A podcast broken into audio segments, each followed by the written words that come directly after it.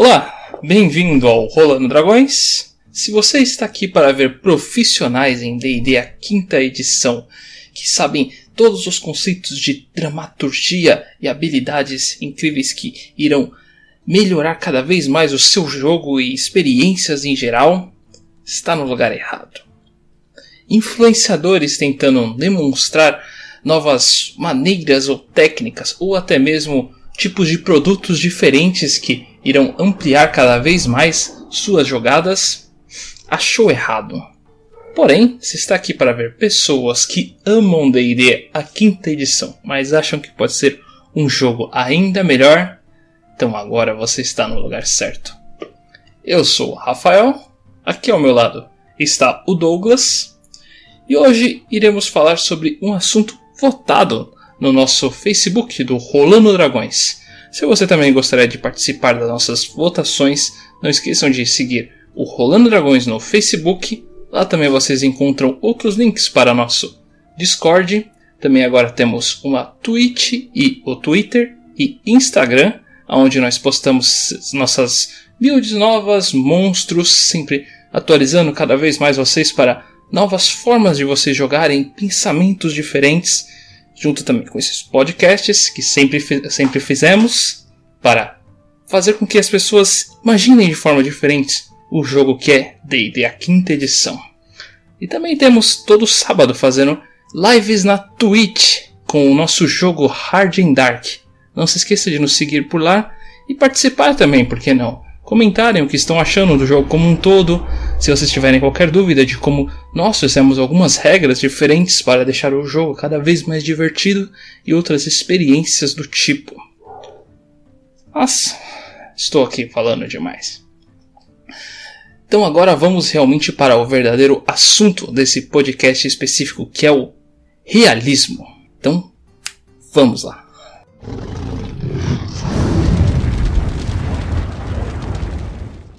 Bom, Devemos iniciar aqui realmente esse podcast do realismo, primeiro já dando umas especificações claras. Pois realismo é uma palavra que tem muitas maneiras de ser interpretadas e o que por que carambas isso teria a ver com D&D a quinta edição. Inclusive até tivemos um, um novo inscrito no Facebook que realmente se perguntou lá, o Felipe, ele fez a pergunta enquanto tivemos lá os tópicos votados, porque estava muito. tem muitas maneiras de interpretar. Então, espero que esteja vendo agora esse podcast, Felipe, tenha gostado do canal e continue seguindo. Mas vamos especificar claramente aqui. Em geral, o que queremos dizer com realismo na quinta edição seria realmente o. Eu, prefiro usar realmente o. Eu, particularmente não tinha entendido no primeiro momento também o que o Douglas queria dizer com isso. Mas ficou mais claro comigo, para mim, quando ele fez uma pequena especificação mais clara da, da situação, de como a fantasia não necessariamente especifica o realismo. Então, eu vou usar pra, eu vou passar para vocês também a mesma forma como ele, ele me, me colocou. Que em Star Wars, muita gente acaba reclamando de quando eles utilizam o sabre de luz, não é algo realista. Eles não utilizam movimentos de samurais ou de guerreiros claros utilizando aquela espada. Parece até que os, simplesmente os atores não, não têm experiência com o contexto. Mas no universo de Star Wars, isso é indiferente. Pois no universo de Star Wars existem pessoas que têm a habilidade de levitar e transformar coisas e jogar em cima dos outros. Então, habilidade de combate com espadas é algo muito secundário. É indiferente. Você não precisa ser um grandioso samurai para ser um guerreiro habilidoso né, nesse universo específico. Por isso que o realismo pode ser algo que vá contra o seu jogo, pois ele prende o seu, o seu universo às, às críticas realistas do nosso mundo, sendo que é algo totalmente diferente à parte. Sim, é, esse, esse, esse exemplo que eu te dei, né, foi do pessoal do. Não vou lembrar da sigla agora, mas é, são os estudos históricos de artes marciais medievais. Levem isso. É uma tradução meio da cabeça da minha cabeça agora, mas é por aí. Esse pessoal ele estuda é, como o pessoal se batia na época antiga. É assim, eu sou extremamente a favor de qualquer conhecimento histórico que nós possamos colocar nas nossas mãos. Isso nós vamos falar mais pra frente até o como isso pode ajudar. Mas você falar que uh, em Star Wars ou até mesmo D&D, você falar que não é assim que faria, porque não é assim que na história funcionou, na história, assim, não tem nenhum é, fato que diz que alguém podia soltar uma fireball, sabe? Não, não tem ninguém que, sabe, ah, caiu ali, tá inconsciente, chega outra pessoa, coloca a mão no, no peito, usa o Cure Wounds e volta à vida. Uh, as pessoas não sobem de nível, sabe? Um cara da Primeira Guerra não tomava um tiro de tanque no peito e ficava de boa. Então é assim, são todas essas ideias que elas acabam tirando um pouco da ideia do jogo. D&D, não qualquer, tem jogos que eu concordo que o realismo é semi-importante. Vamos só deixar aqui um disclaimer bem claro. Nós vamos falar aqui, a gente deu o exemplo de Star Wars, só para ficar um pouco mais clara a ideia geral. Mas o que a gente fala aqui é sobre D&D quinta edição. Então, a ideia é do problema do realismo dentro do D&D quinta edição. Então, D&D quinta edição principalmente por ser um, um jogo de teórico, assim, o D&D puro. Eu acho que ele é high fantasy. Você pode discordar de mim, mas ele é pelo menos fantasy. Ele tá entre o low e o high, sabe? Você pode discordar de qual é a categoria de fantasy que ele tá. Aí também não tenho muito o que falar. Mas ele tá em fantasy. Né? Isso eu acho que todo mundo consegue concordar que D&D está em fantasy. Então, já vamos iniciar realmente com o grande problema que o realismo pode acabar causando ao longo das mesas como um todo. Acredito que todo mundo já deva ter passado por isso que as pessoas acabam utilizando o realismo como uma certa desculpa para situações em geral. Seja por. Ah, não, vamos fazer uma suposição aqui. Uh, eu acho que o caso mais clássico que eu consigo imaginar mesmo é a situação de que eu até cheguei a ver um vídeo recente do pessoal utilizando armaduras medievais antigas no comentário de que seria apenas um mito dos jogos de RPG de que elas pesam tanto e dificultam tanto a mobilidade das pessoas. Então o cara utilizando a, toda a armadura full plate ainda assim poderia seguir o contexto de vida dele normalmente, subir a cavalo e outros pontos. Então um jogo utilizar a regra de você ter uma full plate e dificultar tanto os seus movimentos não é algo realista. Isso é, uma, isso é uma mentira. Aí eu sou obrigado a dizer o ponto exatamente do que o Douglas falou no tópico no conceito anterior. Que não é uma armadura full plate que vai aguentar uma fireball. Mas a sua armadura full plate no jogo aguenta uma fireball.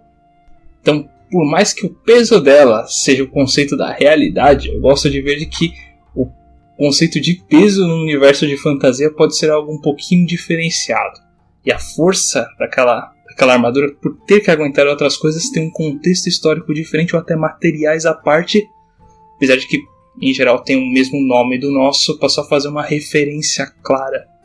Essa é a minha perspectiva do conceito.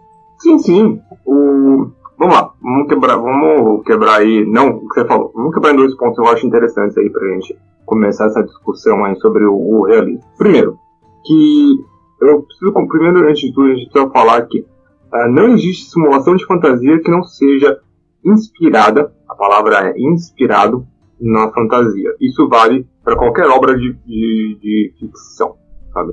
Uh, eu acho que uh, a concepção humana ela não consegue imaginar muita coisa fora do que a gente pensa. Ou, sabe, ou, os gregos imaginavam um grifo que era um bicho com asas de águia e cabeça de sei lá o que, que era gigante. Mas era só um monte de animal junto maior. E aí alguém viu sobre o grifo e pensou num outra coisa. A gente vai começando a evoluir a partir daí, essa nossa, nossa imaginação. Então, sim, em algum momento tudo foi baseado em realidade.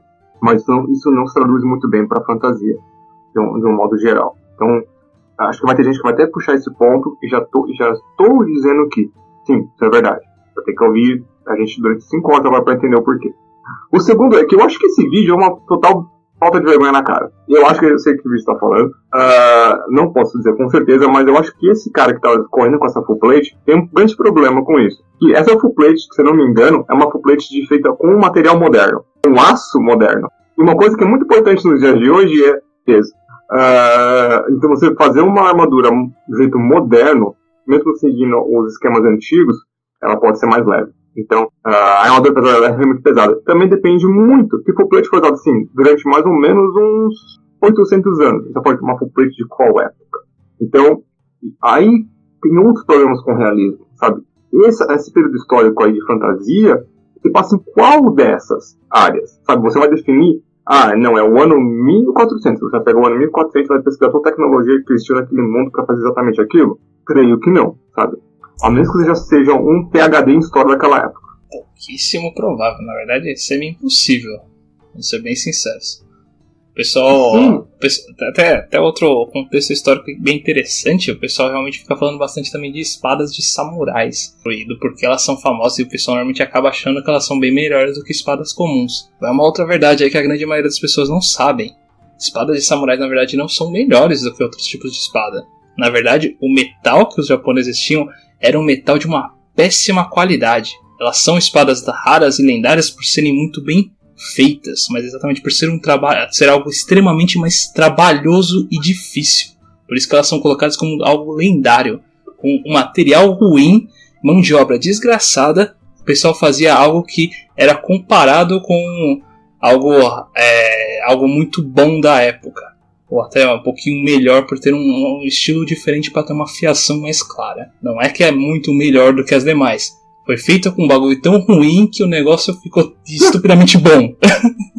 a antiga arte da, do improviso. Mas a gente vai falar mais sobre combate, tem muito mais pra falar sobre armas e armamentos, porque, olha, isso aí não, para aí não. Ah, de forma No realismo, não para aí não. Porque, assim, mas é um, é um grande exemplo do que, do que a gente tá falando também. Outra coisa é que, gravidade, sabe? Desculpa, um D6 a cada sei lá quantos metros não é um dano suficiente, porque tem aceleração, gravidade acelera. Eu sou o melhor físico possível, na verdade. Mas eu sei disso, é, sabe? Não, não sei fazer a conta. Mas qualquer pessoa que negar isso, que a, que a gravidade acelera quanto mais tempo você cai, uh, me mostra o cálculo. Ah, não apenas isso, também independente do peso que você tem. Então, certo, se você tivesse uma full plate, você deveria receber mais dano. Olha aí, faz sentido também, porque a sua massa é maior, então o seu nível de impacto pode ser maior. Tá? Isso, o D&D vai contar com isso? Não. Por quê? Porque é fantasia. Então, assim, é, você falar... Uh, já vi um, um, também um pessoal falando do, combo do, do druida. É, você transformar num sabiá num pássaro pequeno, voar sei lá quantos metros, e transformar numa baleia azul e cair em cima do, dos inimigos. Eu, como narrador, daria só o nível da queda.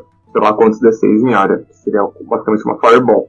Porque não, o, o, o jogo não é feito para começar a ter esse tipo de, de, de, ideia realista. Se isso for começar a se tornar uma constante, começar a jogar com o jogador falando, então vamos fazer uma regra para isso.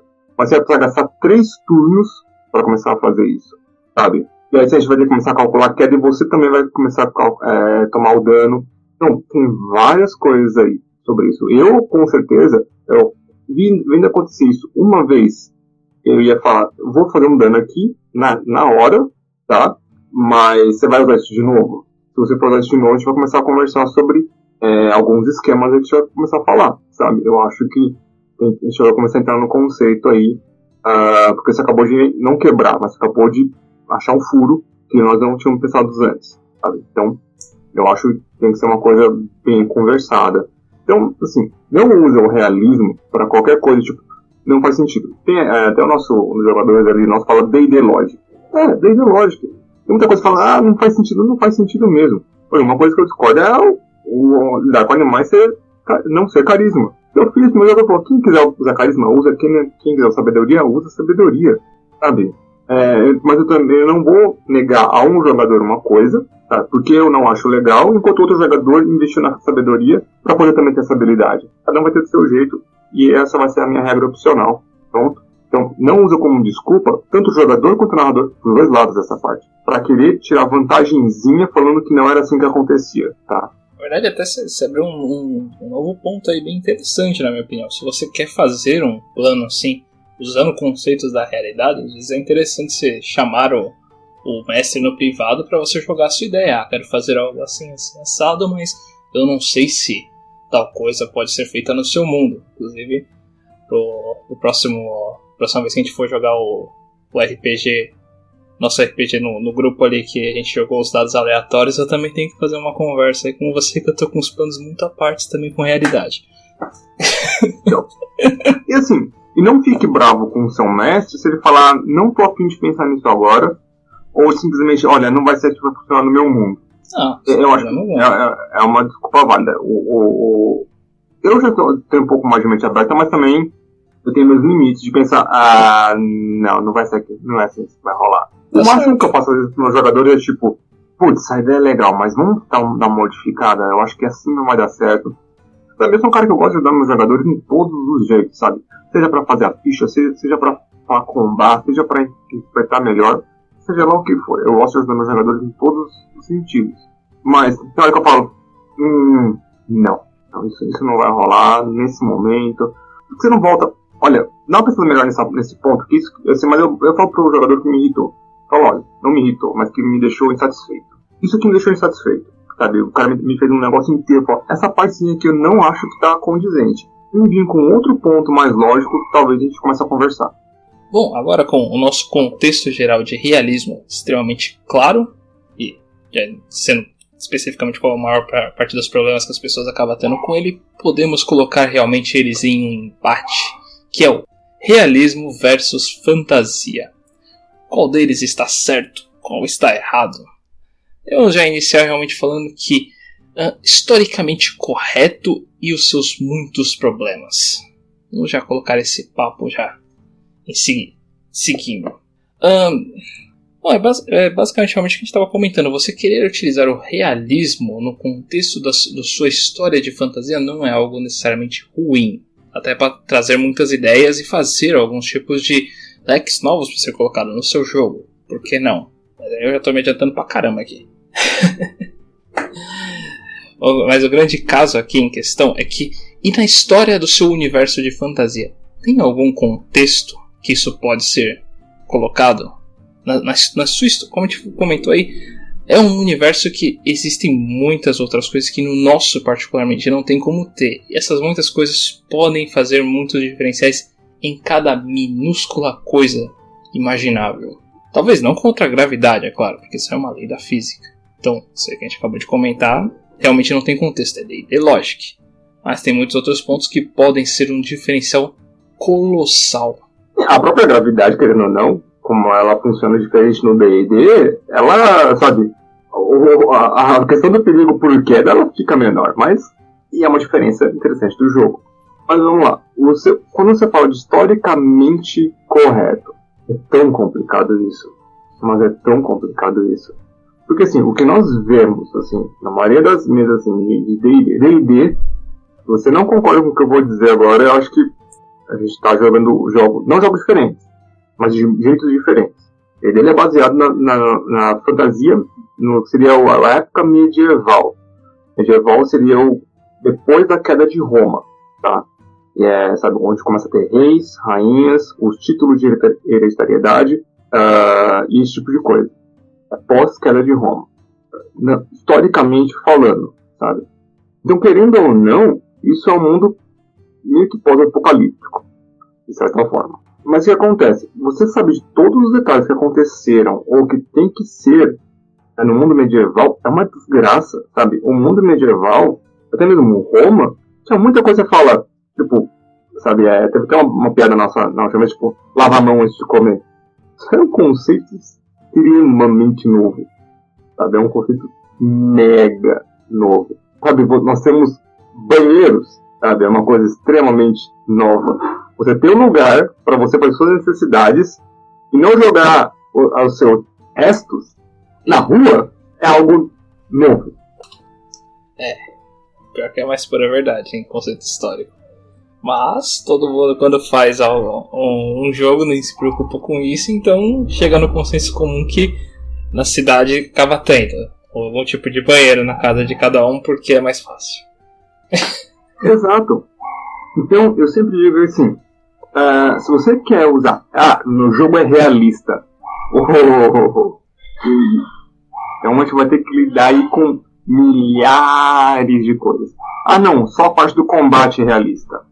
Vai ter que lidar com outras milhares de coisas. Então, assim, se eu falo assim, no meu mundo, que a gente estava agora, no mundo de Evarene, uh, depois de sei lá quantas sessões, na verdade, meses de jogo. Alguém perguntou, como é que funciona o banheiro aqui mesmo? Porque é algo primeiro que ninguém nunca chegou a pensar. Porque eles tinham que, eles que ir pro esgoto e falou, calma aí, esgoto. Acho que alguém comentou, mas esgoto não é um conceito medieval. Eu falei, é, não é, não, não é mesmo. Ah, mas no meu mundo, explica, por isso não funcionava aqui. Todo mundo tinha como se fosse um, um, um lugarzinho dentro da casa, que eles faziam necessidades, e que alguém, e que alguém, ou a própria pessoa, ia, ia até um, um local determinado e jogava os, os dejetos lá. Foi o que eu encontrei de mais interessante entre ter um banheiro com encanamento e as pessoas jogarem as coisas na rua. Isso é demonstrado em algum lugar da história? Não! E quando se tem esse tipo de coisa, se você quer acabar com o país, é isso que você tem que destruir. Fica a dica. Até eu estou falando sobre esse plano, algum a gente vai colocar em ação. Mas, então, é esse tipo de coisa que o realismo ele pode sim ser uma grande influência. Mas vamos tomar um grande cuidado com esse negócio de ah, não, eu estudei história, agora tudo no mundo vai ser realista. É assim, então você vai jogar uma simulação medieval. Parou de falar sobre D&D ou qualquer outro tipo de mundo de fantasia por si. Olha, vou ser muito sincero, eu amo low fantasy, mas eu não jogaria um jogo desse. Com zero elementos fantásticos. Mas isso assim, isso não é uma alfinetada para ninguém, isso não é uma, uma nota negativa, uma opinião. É, na verdade eu até consigo imaginar por quê, porque tem tantos conceitos realistas, essas coisas, tem muitos fatores minimalistas que devem ser pensados que dificilmente iria dar certo no contexto de um jogo. Muita coisa pode dar errado de muitas formas literalmente inimagináveis.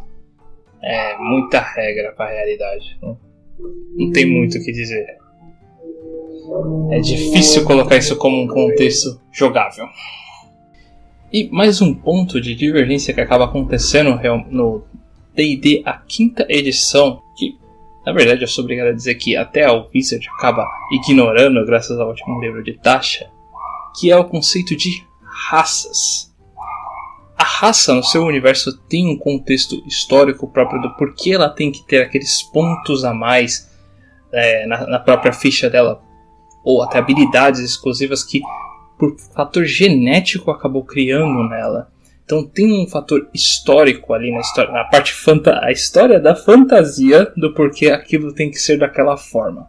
E é por isso que me incomoda muito no livro de Tasha ter feito aquelas novas regras para raças que simplesmente podem ignorar todo esse contexto.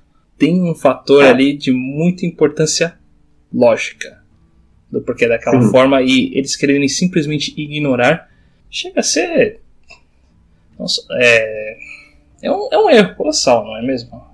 Simplificando bastante. Ah, isso é uma outra história que a gente já chegou a dar uma comentada. Acredito que não foi. Ah, mas não vai ser a última vez. É, não, não vai ser a última, vez, não, tem como. foi, foi um erro colossal. Sejamos sinceros. Não vai ser, porque além de tudo, a Wizard me enganou. Mentira, eu que li errado. Assumo. Tava com sono. Então vamos lá. Porque assim, as raças no seu. Porque assim, de novo, historicamente, não tem Tiflin, não tem Elfo, não tem Azimar, não tem whatever. Tabaxi, Turtle, Ilili, é, Mind Flyer. Não existe nada disso no nosso mundo. E se existe, está muito bem escondido, espero que não. Seguinte, então, você ter todo esse contexto histórico certinho para todas as raças no seu mundo, elas têm que estar encaixadas no seu mundo. E isso uh, você tem que fazer com que historicamente faça sentido no seu mundo. Não baseado na, na no, no, medievalismo como um todo. É, a gente vai tomar aí como inspiração algumas coisas? Óbvio, de novo, voltando àquele primeiro ponto. Tudo que é fantasia, uma hora já foi realidade, mas foi se transformando. Né? Uh, então, nos meus mundos, eu uso raças diferentes, mas tem alguns contextos, né? Uh, vamos, talvez um pouco aí. Acho que não vai ser spoiler para ninguém, mas eu vou contar. Que no, no baronato ali, onde o principal, principal, primeira base que eles chegaram, que foi o baronato de Coal Hill, por que, que só tem humano, assim, as populações grandes são humanos e meio elfos? Todo mundo para pra olhar o mapa, logo acima tem uma floresta. E qual o tipo de elfo que tem lá? O de elfo. Então eu acho que ninguém se perguntou ainda, mas todo mundo, todo mundo já entendeu. Ou estou colocando agora já de cara. Isso aconteceu naturalmente. E ah, esse, esse título de nobreza. Esse título de nobreza me inspira no mundo real. não é. Eu usei algumas coisas do nosso mundo para colocar ali, mas de forma completamente absurdas. Sabe, eu pulei vários cargos, eu pulei várias coisas. Eu peguei os nomes que eu achei legal, falei, eu achei legal o nome Barão, Duque, Arqueduque e Rei. É isso que eu vou usar. Marquês, Conde, sei lá o que, talvez encaixe mais pra frente, grande, talvez em outros jogos. Nesse mundo que eu já fechei desse jeito. Talvez isso não faz sentido. Faz sentido na nossa história. No meu mundo, é assim que rola. Sabe? Então, sabe, comparar tudo com o nosso mundo, em questão de ter as raças, questão de ter uma explicação mágica e real, sabe? O contexto. Tem esse tipo de zombies que precisam ter esse, esse tipo de explicação de, teoricamente mágica ou fantasiosa e real, teoricamente real para aquele mundo, uma coisa que simplesmente começa a comparar com a nossa história e você vai começar a ficar frustrado, sabe? E querer fazer tudo ao extremo realismo. Não é, uh, eu acho pelo menos, não é saudável você começar a debater tanto e falar, eu preciso fazer um jogo realista. Você precisa fazer um jogo legal. Agora vamos para nosso conceito, né? Eu que acredito que seja o nosso tópico favorito aqui no Rolando Dragões, que seria o combate. Realidade no combate. Hum, isso na verdade é um conceito bem estranho, porque como o Douglas falou, se você querer fazer um combate realista, é algo que tem um milhão de coisas que você tem que pensar e acaba não valendo muito. Eu tenho quase certeza que não vale o esforço, na verdade. Nem quis tentar e já sei que não vale. Porque... Eu só, assim, pra gente não vai valer. Eu, assim, acho que nossa concepção de jogo atualmente não vale. Mas eu só quero deixar aquele departamento vai dar merda. Uh, eu acho que eu, nem eu, nem o Rafael, a gente quer deixar ninguém falando que nunca faça isso. Acho que o nosso conceito de hoje em dia não valeria a pena fazer um jogo extremamente realista. Não é o nosso foco. Né? Você pode fazer, pode ficar muito legal. Na verdade, eu até mesmo falo, tenta. Uh, eu, eu, não vou trabalhar em cima disso. Não, não, não é o meu foco hoje em dia, mas eu acho que pode ter alguma coisa interessante com combate mais realista. Combate, só o combate mais realista, mas não espere isso da gente. Sentido para mim. Concordo plenamente também nesse ponto. Não, não, não queremos impedir ninguém de fazer nada. Nós fazemos aqui o nosso conteúdo realmente tentando abrir novas ideias para o pessoal e abrindo também esses pontos talvez negativos que eles possam não ter pensado. Mas não, nunca queremos impedir ninguém. Sempre tentamos utilizar o máximo de coisas novas. Concordo plenamente. Vou até pensar em colocar isso na intro. é melhor agora do que, do que mais tarde. Mas, voltando ao, assunto em si, né? Uh, um combate realista é algo que deveria ser é realmente muito complexo, porque, como a gente comentou, não existe Fireball numa realidade, não, numa realidade comum. Então, você teria, você não estaria mais jogando D&D para simplificar bastante um, um, contexto realista, porque é seu, seu universo não deveria ter magias, então, se você quer tanta realidade assim, que perde muita graça do contexto do D&D, pelo menos na minha concepção.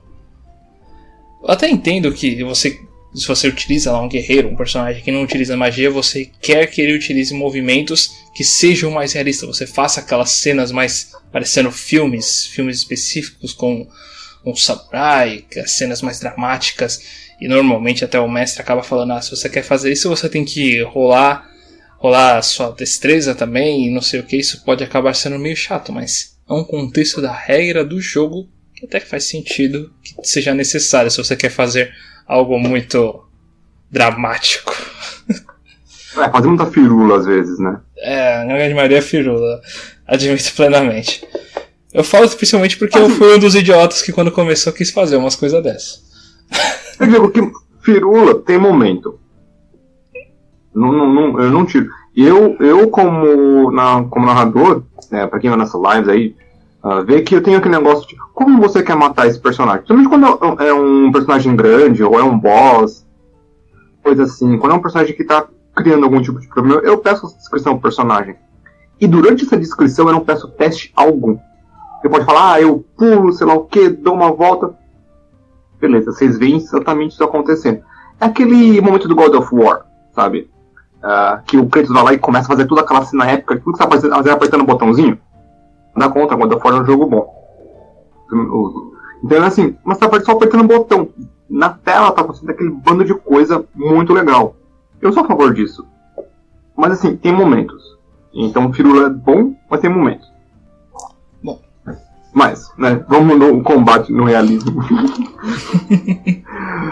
vamos lá, eu acho que. É, vamos usar um exemplo extremo do combate no realismo. E aí talvez seja o ponto de partida principal, que é o. Acho que maioritariamente se pergunta.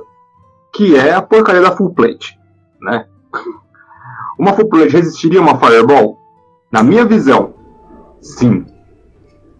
Simples. É. Uma full plate resistiria uma fireball. Tá. Que é o cara receberia. Exatamente é. porque no, no conceito que eu tinha comentado quando apareceu a full plate, né? Pra mim, ela foi feito com um material específico para aguentar isso. Por isso, até pode ser mais pesada que a nossa full plate no nosso universo. Sim. Então, assim, a Hall de defesa falhou, tudo bem. Mas o corpo inteiro do ser humano está coberto por, uma, por placas de metal, uma. Lá depois disso, por baixo da full plate, vamos falar historicamente, né? Tem né, camadas e mais camadas e mais camadas de um tipo específico de. como se fosse um pano. E talvez tenha aquela camisa de malhas, né, que é a, camisa de, de argolas. Então, o cara vai tomar Fireball. Fireball é um dano de fogo, é um dano quente. Então, nesse dano quente, o calor do, vai chegar no cara vai ser menor. Agora, se fosse um, raio, um dano de raio, nossa. Aí tem que tomar o dobro. Então, vamos começar por aí. E tem que, então, a gente tem que começar a levar, levar em consideração esses montes de e se fizer isso, e se fizer aquilo. Se o seu mundo é um mundo de teórico, high fantasy ou low fantasy, como as pessoas se adaptam a isso? Então, por exemplo, se tem um, um exército inimigo e você sabe que no outro exército tem um mago e esse mago adora uma fireball, como todo mago, ah, o uh, que, que você vai fazer? Você vai deixar o seu, o seu, o seu regimento de homens ali num quadrado? Óbvio que não. Besteira. Você vai separá-los em trincheiras, igual a gente faz na, na, na, começou a fazer nas guerras modernas. Sabe? Separa eles em pequenos grupos, espalha eles durante o campo. Ou se não, você pode deixar todo mundo junto, mas no meio daquele todo junto tem um outro mago que vai dar counter spell. Ou se não, todo mundo. Agora, uh, eles passaram os últimos dois anos fabricando algum tipo de loção, por assim dizer, que passa na armadura e que é imune a fogo.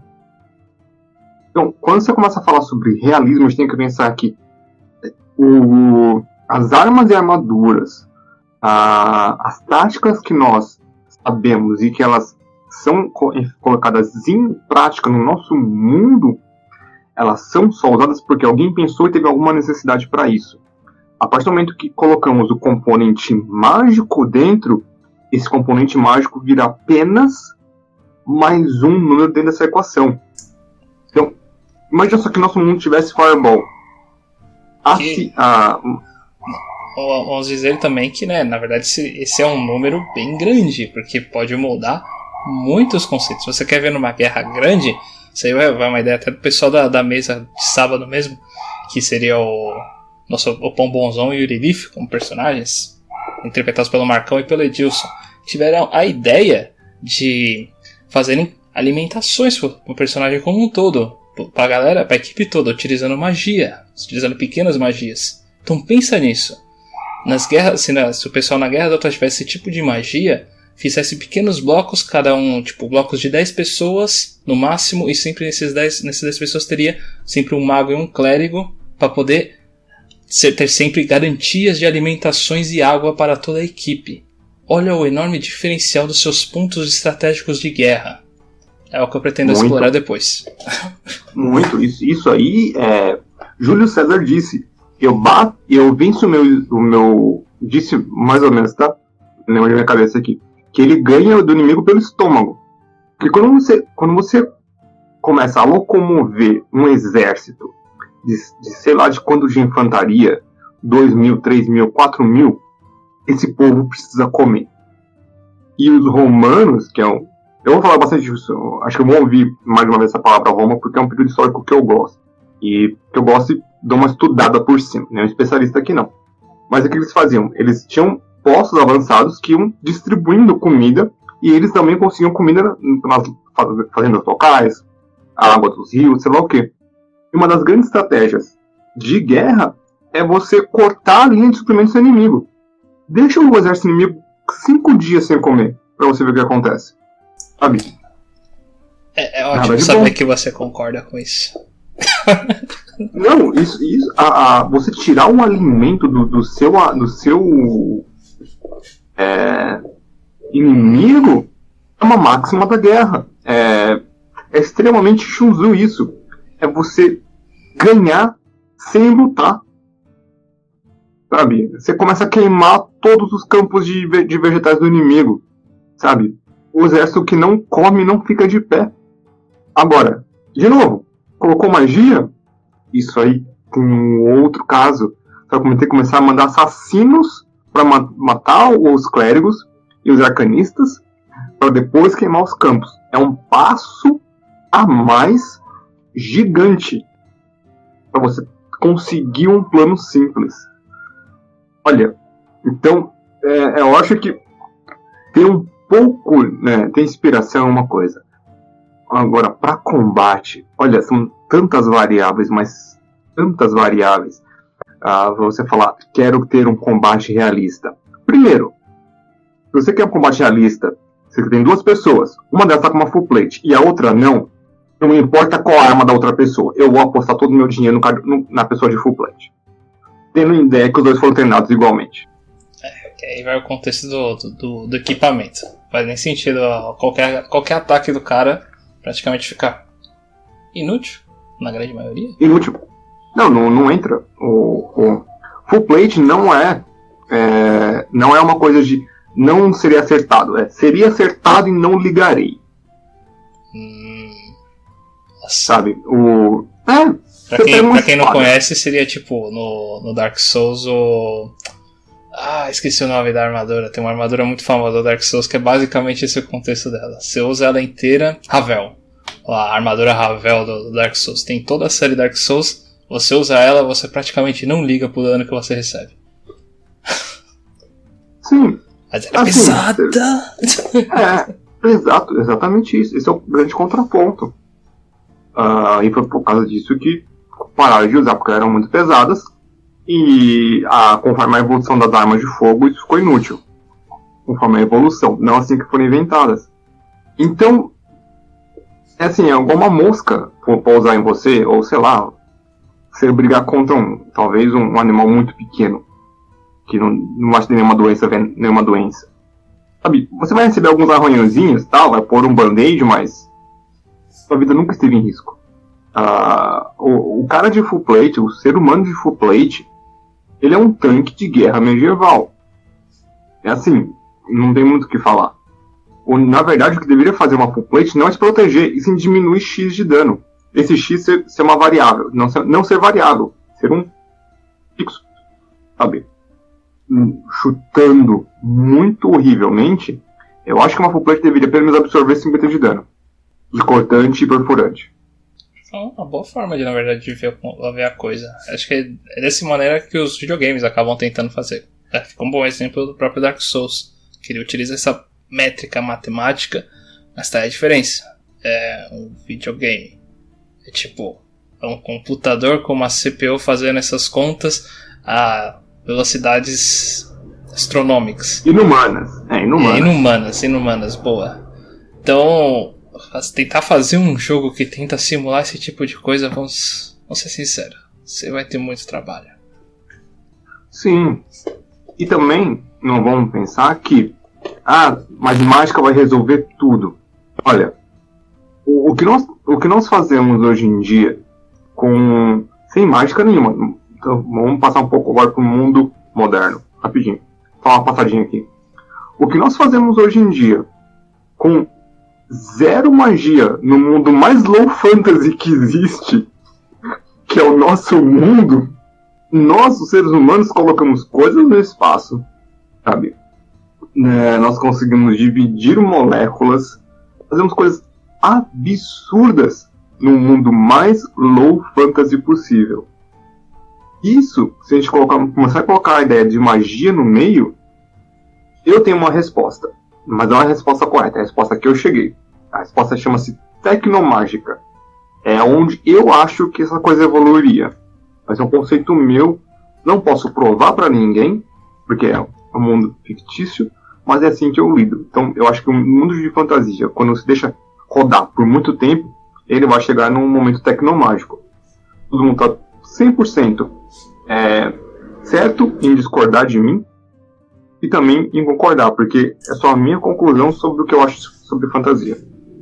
Que vale nada. Bom, agora que já deixamos bem claro realmente o nosso contexto geral e falamos da melhor parte que é o combate. E finalmente, na verdade, abrimos um tópico em conceito de guerra em D&D. Agora que eu tô para pensar, acho que é a primeira vez que fazemos isso num podcast.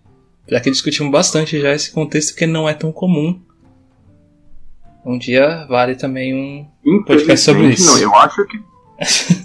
acho que combate em massa é algo que deveria ser discutido uh, em DD e que eu acho, eu acho fascinante. Né? Quando eu digo assim que o pessoal que me ouve, que ouve a gente, que fala, ah, eu gosto de guerra. Desculpa, eu gosto de história, eu acabei de falar. Mas o que eu acho que eu gosto é de, de ouvir sobre as batalhas, sobre os períodos históricos. Então eu vejo uma batalha que eu acho interessante, aí depois eu pesquiso sobre por que, que ela aconteceu. É só o contrário. Então, eu acho que combate em massa, violência gra não gratuita entre várias pessoas ao mesmo tempo é algo interessante no mundo de fantasia. Que deveria ser mais explorado. Mas. Sim. Um dia fazemos um podcast só sobre isso, porque vale esse tópico, sem dúvida alguma. Vale. Mas, agora que já falamos sobre isso daí, podemos realmente comentário mais, mais geral, realmente, nossas opiniões. Quais são as opções existentes para você falar, utilizar a realidade em si? Ah, nossa, nossa primeira dica é que inspiração não é a cópia do realismo. Ah, não, vai dizer? não. Sim, é. você, você começou a falar, eu. Coisa. Ah, tá. Ah, não. Bem, pode, pode terminar seu ponto. Ah, tá. Aqui, é, o que nós queremos dizer com isso daí é que você se inspirar em alguns pontos específicos históricos para você realizar a sua, a sua a sua fantasia em si não é um grande problema. Nós vemos isso daí de muitas formas diferentes. Em si, para quem não conhece a Robin Hood também, ele, ele, tinha, ele é algo parecido, algo similar também história fantasiosa de Robin Hood foi baseada em um ladrão em um certo ladrão que tentava roubar dos pobres, roubar dos ricos para colocar aos pobres. Aí então ela foi só colocada de uma forma mais específica, mais uh, fantasiosa para divertir as crianças e diversos outros fatores. Assim, o Douglas falou do Rei Arthur também é um ótimo exemplo disso. E não tem nada de errado em você tentar utilizar contextos da realidade para você fazer como inspiração para você melhorar o seu jogo. Praticamente toda fantasia, um momento já foi algo realista de certa forma, ou minimamente realista. É o correto vocês tentarem fazer isso e deixa seu jogo mais divertido e dinamismo e tem um certo dinamismo próprio por você estar colocando aquilo da sua forma. É, a, própria, a própria Lenda do Reator é um bom contexto do Robin Hood também, que assim, são coisas que tiveram ali aquele pezinho na realidade, aquele do baseado em fatos reais, no que seria hoje em dia um filme baseado em fatos reais, e que acabou se tornando lenda, e que hoje em dia as pessoas aceitam isso, uh, e acaba virou até mesmo uma, uma história moral, né? Sobre o, a tábua redonda, onde sabe, todo mundo sentava, todo mundo tinha o mesmo direito. É, dentro da tábua redonda, que eram todos homens, mas.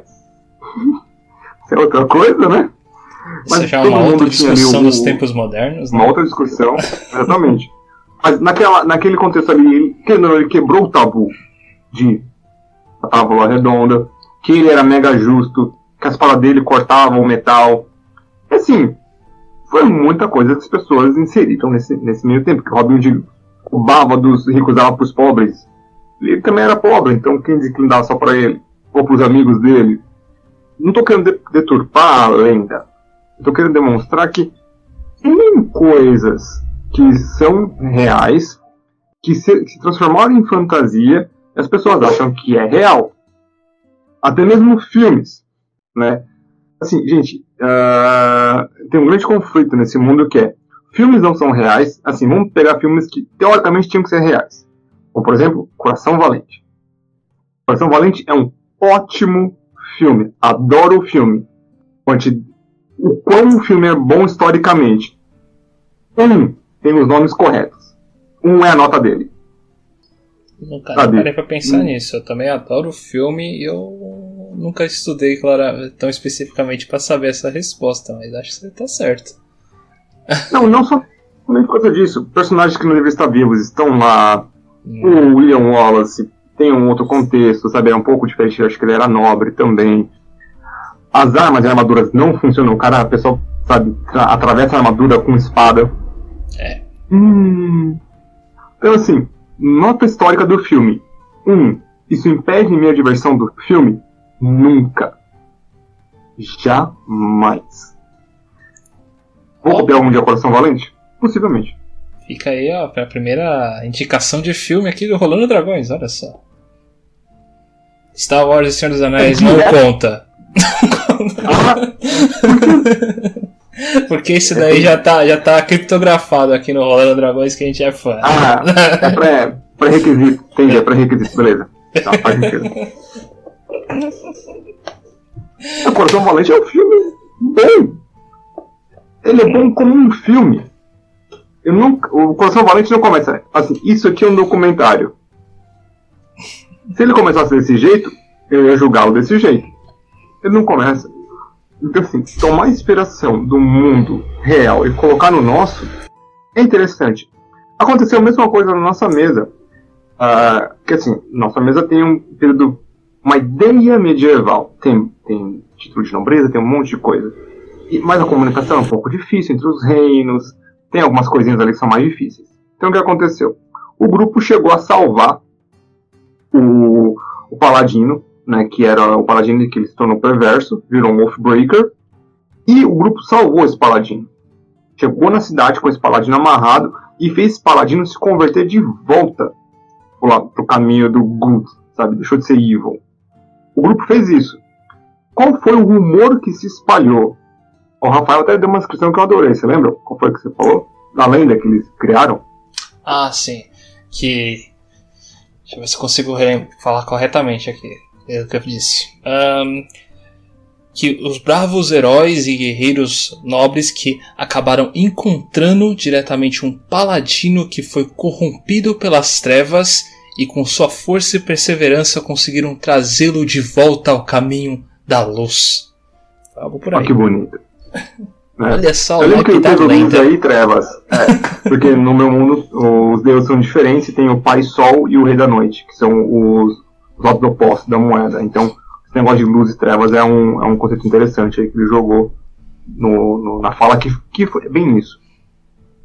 E essa foi a história que se espalhou. Agora, aí o jogador falou, mas não foi bem assim que aconteceu. Eu falei, é, não foi, porque todo mundo queria matar o, o, o, o Paladino. Todo mundo queria matar. Menos um jogador. E esse jogador convenceu o resto a não matar esse Paladino. E essa foi a história que passou e essa foi a história que, onde eles chegam, eles são reconhecidos como os caras que fazem o bem. Tá certo. Mais ou menos. Não eles têm um, um guia moral. um, eles têm um guia moral um tanto duvidoso, tirando de um ou dois do grupo que são literalmente os compassos morais ali. Mas eles têm um, um caráter duvidoso. Bom, mas duvidoso.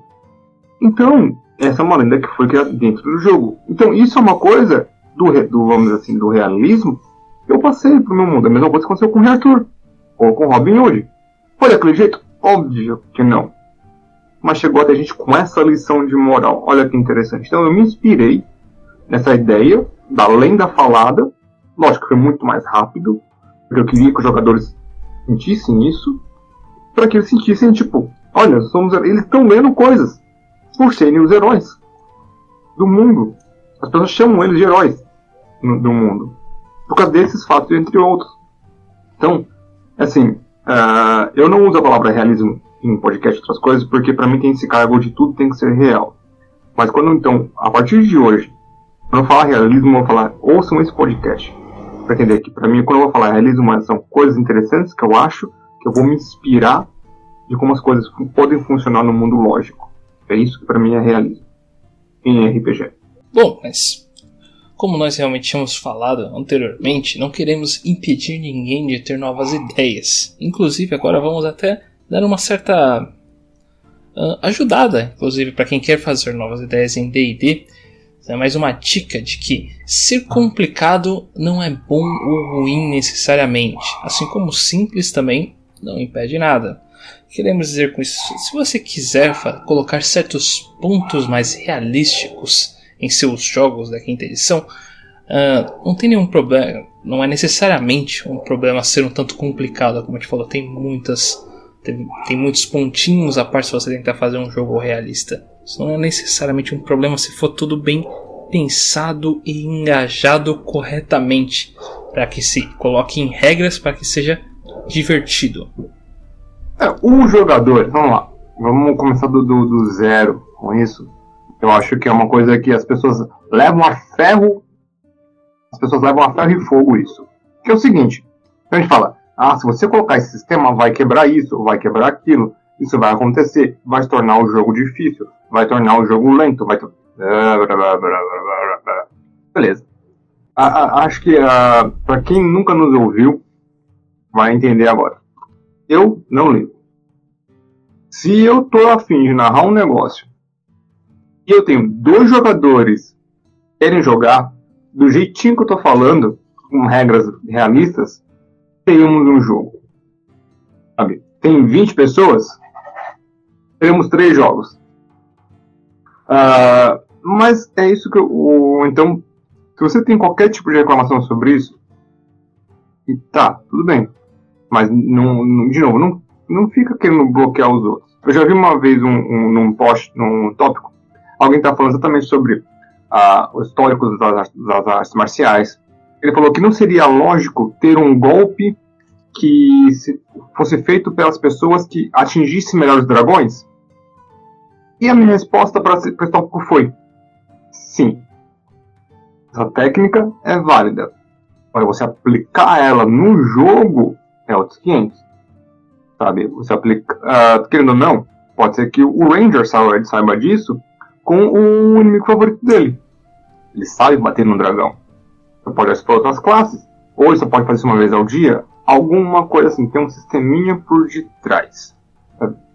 É realista? Mais ou menos. É baseado numa lógica? Sim. Então, é, querer fazer esse tipo de sistema, eu entendo a vontade. Eu mesmo tenho dois sistemas uh, que não são complexos, eu pelo menos não os acho, e um sistema que é complexo, ou pelo menos que ele é demorado.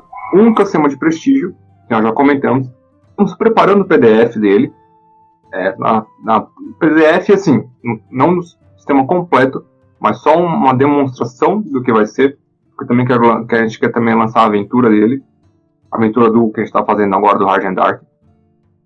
Tem um sistema de moral, que é baseado tanto no mundo real quanto em Call of Cthulhu. E tem um sistema de recuperação de vida, que é o lento. Vai ficar rolando dado toda vez que vai descansar para recuperar as coisas. E assim, você junta esses três, o jogo é tão rápido quanto? Óbvio que não. A gente perde muito tempo nisso?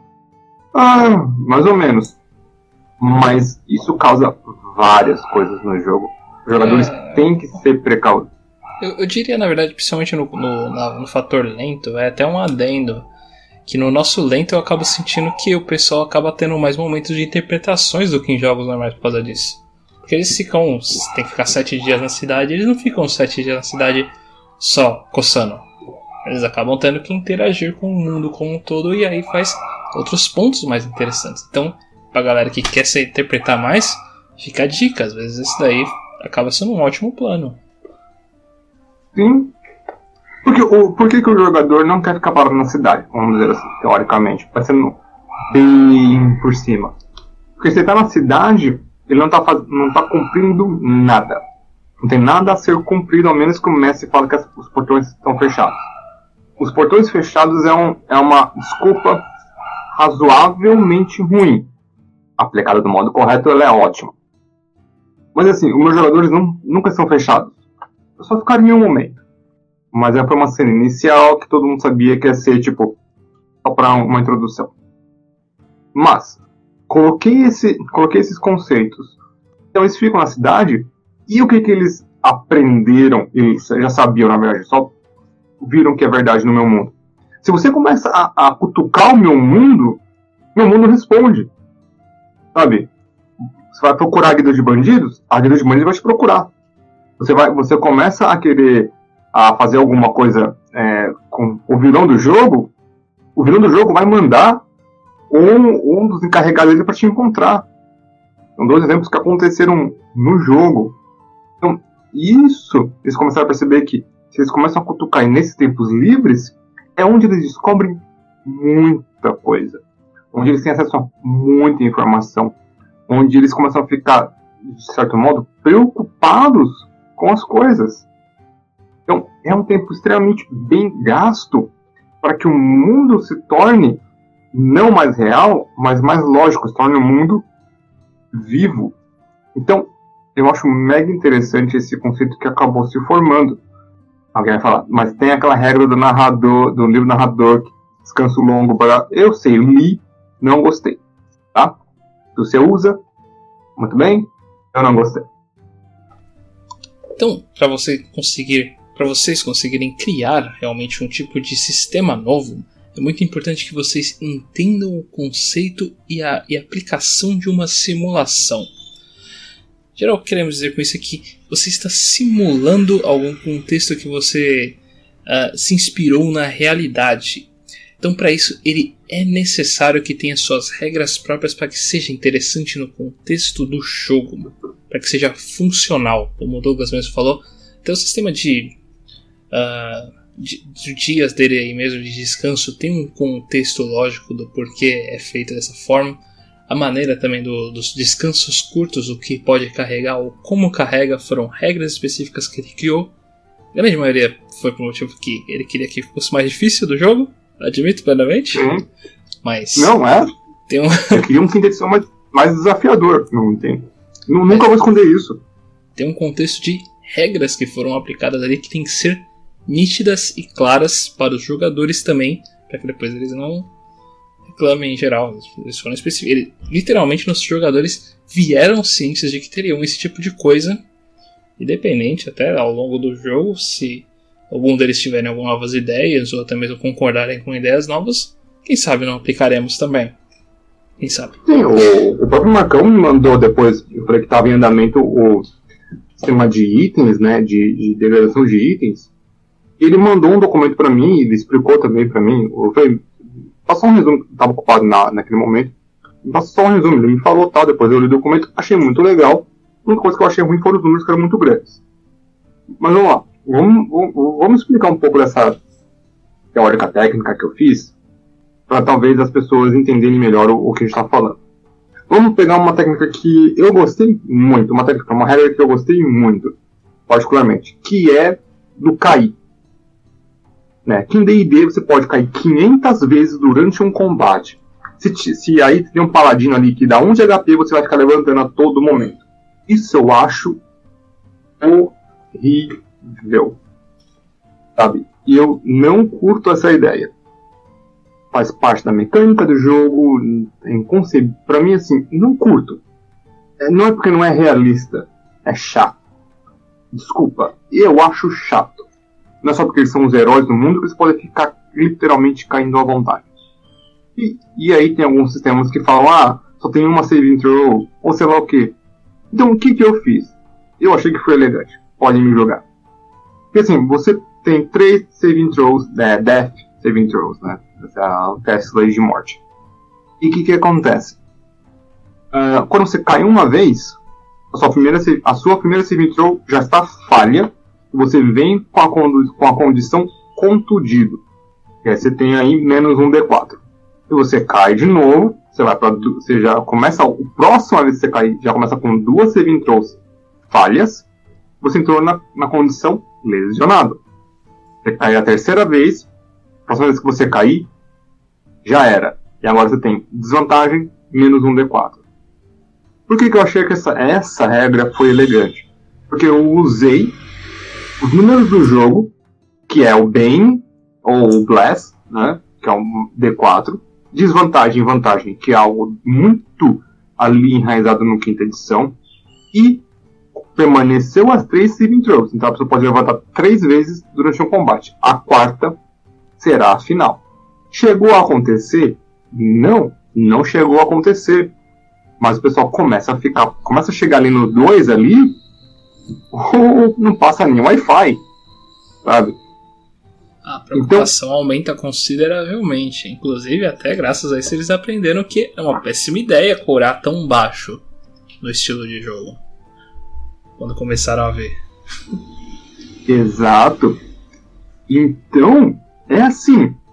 Isso é, eu mantive a mecânica completa, eu só peguei essa mecânica e falei, não gostei, implementei.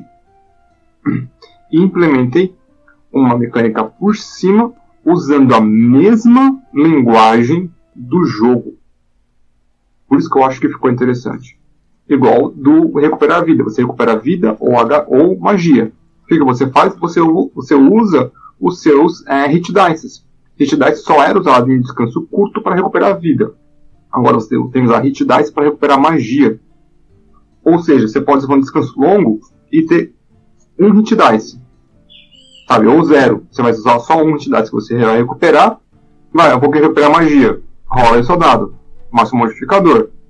Ah, não consigo apertar todas as magias. Fazer o quê? Você teve um descanso curto, longo, mesmo assim, recuperou algumas magias, mas não todas.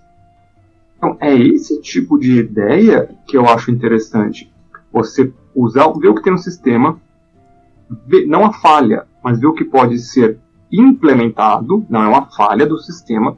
Você pode implementar algo que deixa aquele sistema mais complexo e interessante um sistema talvez de sangramento, você tomou X, uh, X de dano de é, cortante, você vai ter um sangramento. Assim, não tô, essas regras não existem. Tá? Nem D&D também não fiz, mas são coisas que podem ser colocadas. De envenenamento, regras diferentes para envenenamento, regras diferentes para doenças. Você pode mexer nas magias de remover doenças para serem caras ou serem fora de cogitação esse bando de coisinha você pode ir modificando para tornar um jogo mais, entre aspas, realista ou mais lógico, com um nível de dificuldade maior, seja lá o que for. A parte mais importante disso tudo é que o rapaz já falou, já falou agora e eu já vou repetir. Os jogadores eles tinham total noção disso antes de entrarem. Ah, quando a gente fez os chamados para o jogo, foi dado link para o PDF, foi leiam estas regras. Leu, falou, ainda quero jogar. Beleza. Teve perguntas? Teve. Melhorei o texto depois? Melhorei. Mas hoje em dia todo mundo já sabe. Tem gente que já decorou como é que funciona a saving throw, a, as death saving throws. É, são mais especialistas que a gente. Um específico. um específico, exatamente. Bom, agora que nós já falamos praticamente tudo que nós pensamos realmente do conceito do realismo na quinta edição. Podemos chegar aos nossos pensamentos finais. Geral. Hum, bom, na minha, na minha opinião, como a gente repassou bastante aqui ao longo desse podcast, não há nada de errado em você utilizar contextos históricos para fazer inspirações no seu jogo.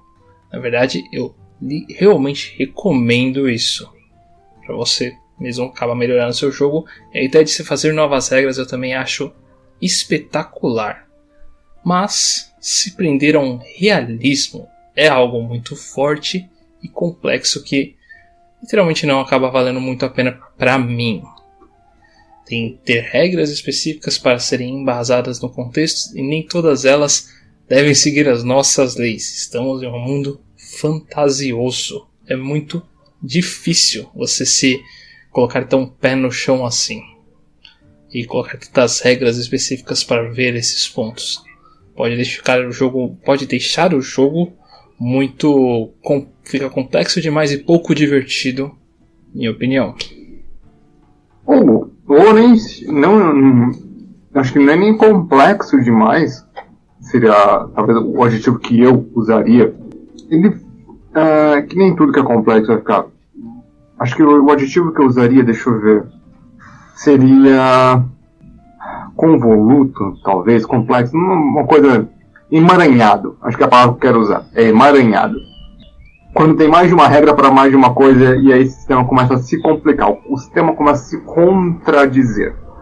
Eu sei que a quinta edição se contradiz, mas sim e não, porque ele sempre diz que algo específico sempre ganha de algo geral. Eu acho isso fantástico.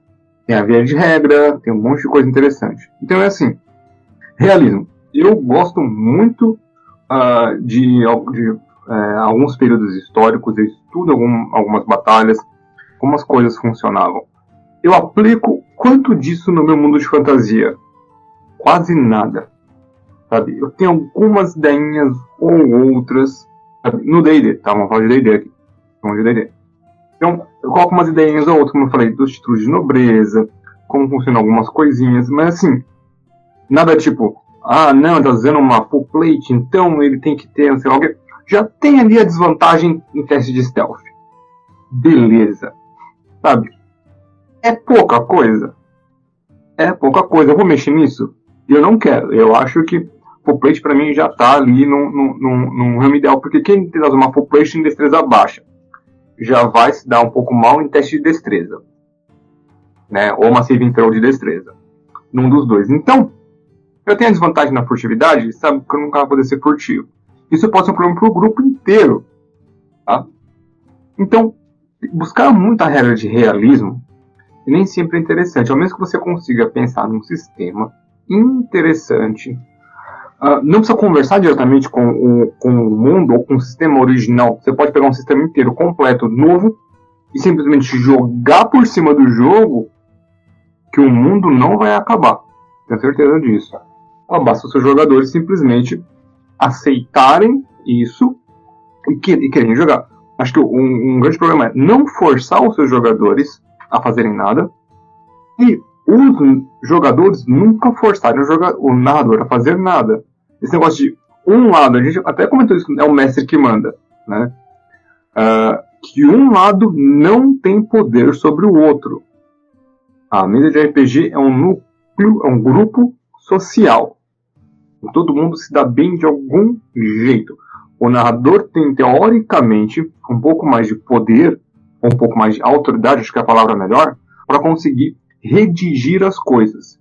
Mas significa que os jogadores têm que estar de boca quieta, de, de boca fechada, tudo que o narrador fala, e nem o, joga, nem o narrador tem que ser vítima dos jogadores que só querem fazer o que querem.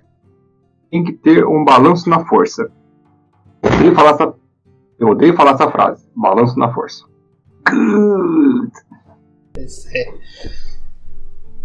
Bom, então gostaríamos de agradecer vocês por terem ouvido aqui todo o nosso podcast do Rolando Dragões. Então preferia que vocês não se esquecessem também de seguir a gente em nossas redes sociais, tanto no Facebook, no Discord, Twitter e Instagram. Como eu havia comentado, nós sempre realizamos novos tipos de builds, monstros, nos ajudamos muito também para contexto de histórias de personagens, como se fazer alguns personagens, qualquer pergunta que acabarem lançando por lá, nos esforçaremos ao máximo para responder a todos para que todo mundo melhore cada vez mais seus jogos. E também a Twitch, onde estamos fazendo todo sábado às 4 horas o nosso jogo semanal. Não se esqueçam de dar uma, jogada, uma, uma olhada por lá, até mesmo participar realmente no nosso chat de conversa, por que não? Gostaríamos de agradecer por ter visto, ouvido todo esse nosso podcast. Então, uma boa tarde para vocês, uma ótima noite e perfeitas rolagens. Tchau, tchau.